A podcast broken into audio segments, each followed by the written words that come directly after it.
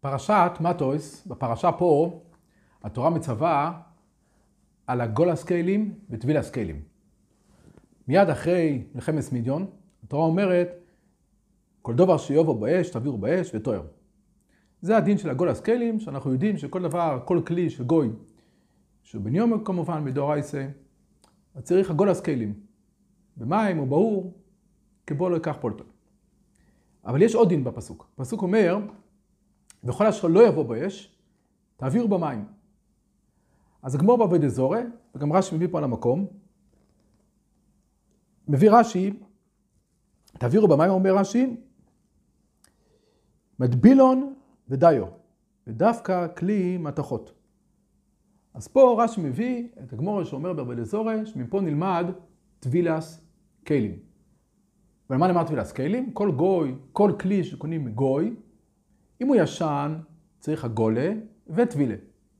הגולה להוציא את האיסור שבו, וטבילה סקיילים. ואם הכלי הוא חדש, שאין בו שום איסור, הוא צריך רק טבילה סקיילים.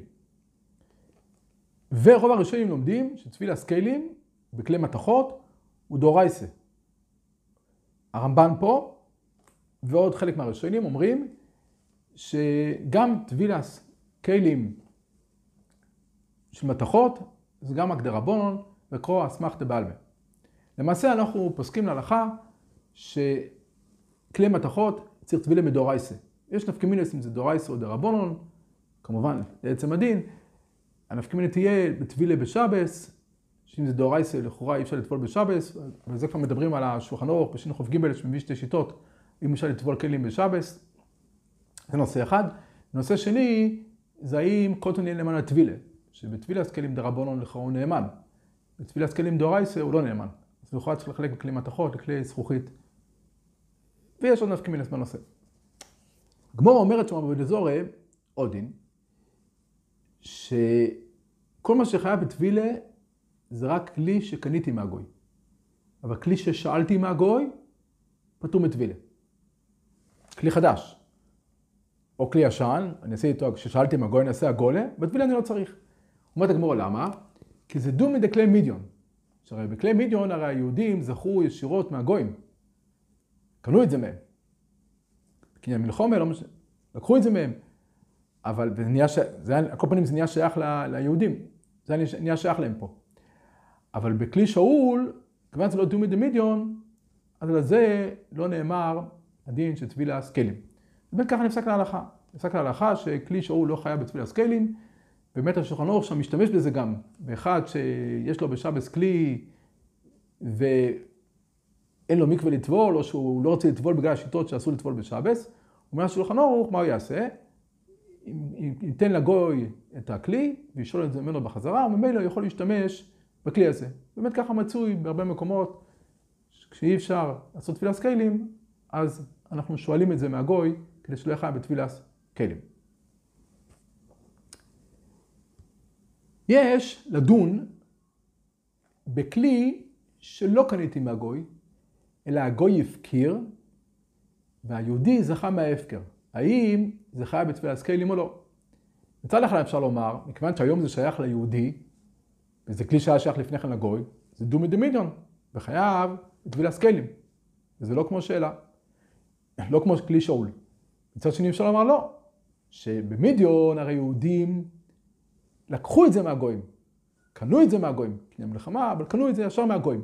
פה, מכיוון שהרי יש תחנה בדרך של הפקר, הגוי הרי הפקיר, היהודי זכה מההפקר, אולי כלי כזה לא חייב בטבילס כלים. ונראה בעניין. הרמב"ן, פה בפסוק, שואל, למה התורה ציפתה על הגול הסקיילים במלחמת מידיון. הרי כבר כמה פרשות לפני כן, הייתה מלחמת סיחון ואויג. גם שם כתוב שלקחו את כל רכושם. היהודים הרי לקחו, בני ישראל לקחו את כל רכושם. אז אם ככה הוא שואל, למה התורה לא ציפתה כבר שם את הנושא של הגולס כלים? אומר הרמב"ן,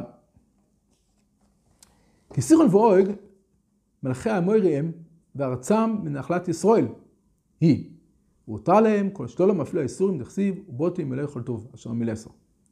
אומר הרמב"ן, הראייה, הרי הגמורה בחולין דורשת, שכשבני ישראל כבשו את ארץ ישראל, כתוב בוטים מלאים מכל טוב, הגמורה דורשת שהותר להם בכיבוש לאכול אפילו קטע דחזירה. הותר לבני ישראל לאכול בשנות הכיבוש.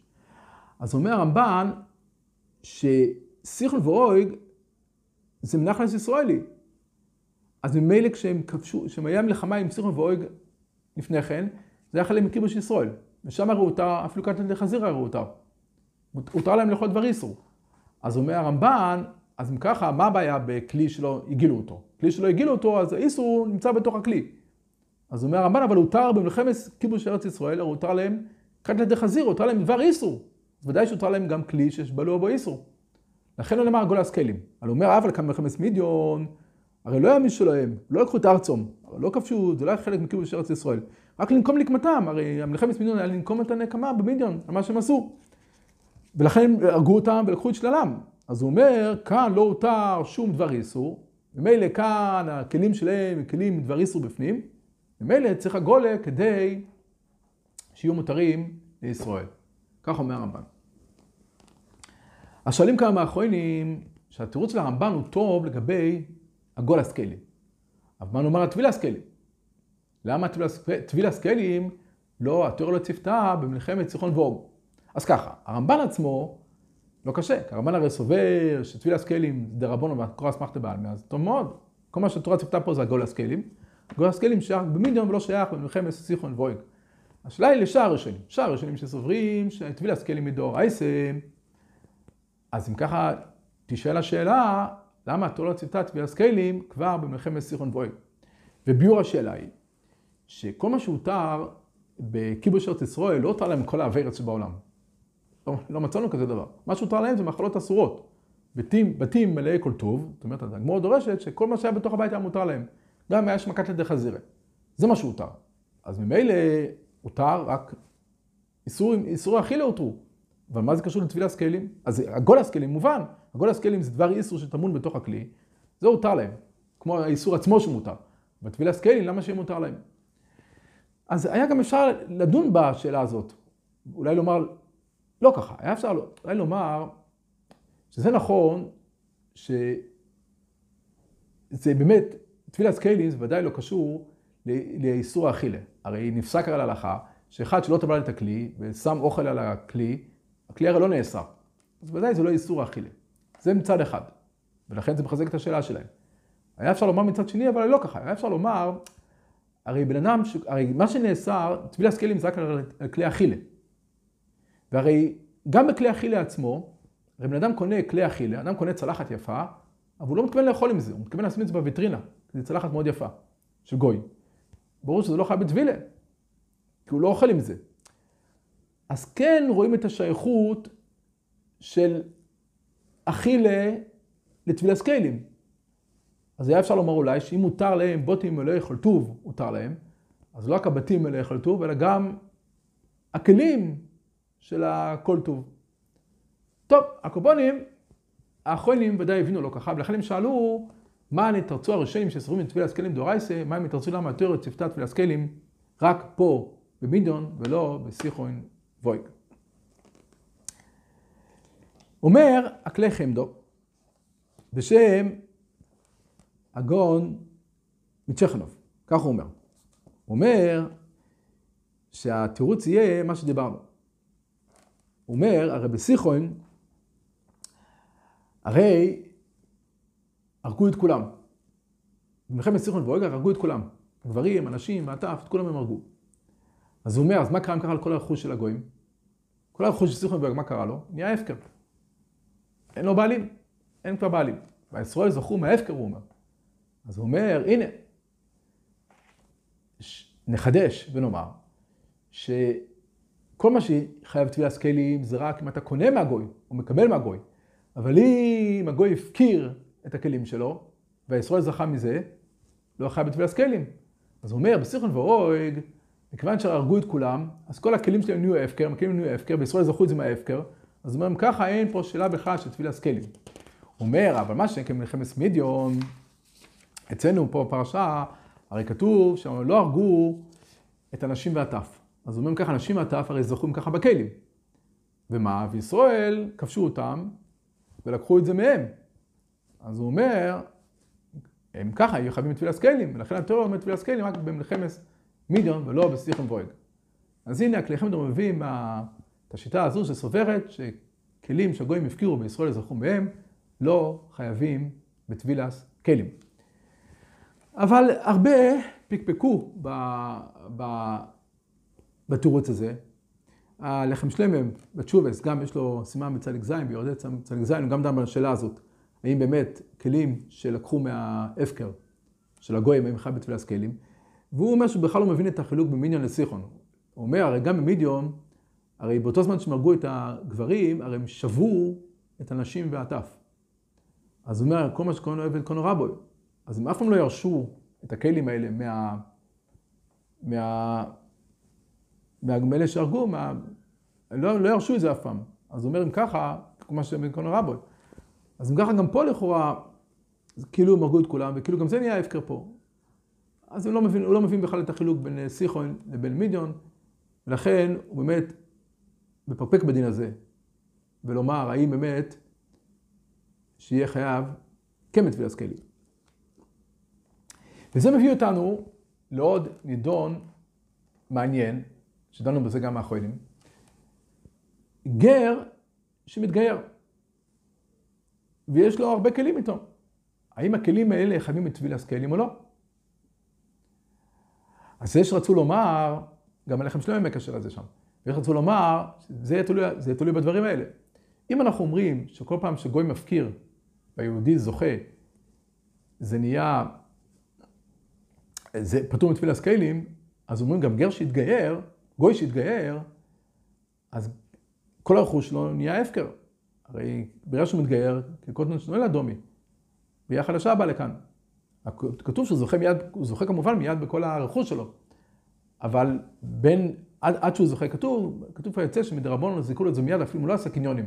אבל למעשה, ברגע שהוא התגייר, אז כל הנכסים שלו נהיו הפקר. אז אם אנחנו אומרים שכשגוי מפקיר משהו, וישראל זוכה פתאום תפילת סקיילים, אז גם כל גוי שמתגייר, הוא מפקיר את כל הנכסים שלו, הופקרו מאליהם, והוא זוכה בהם, ומילא זה פטור מתפילת סקיילים.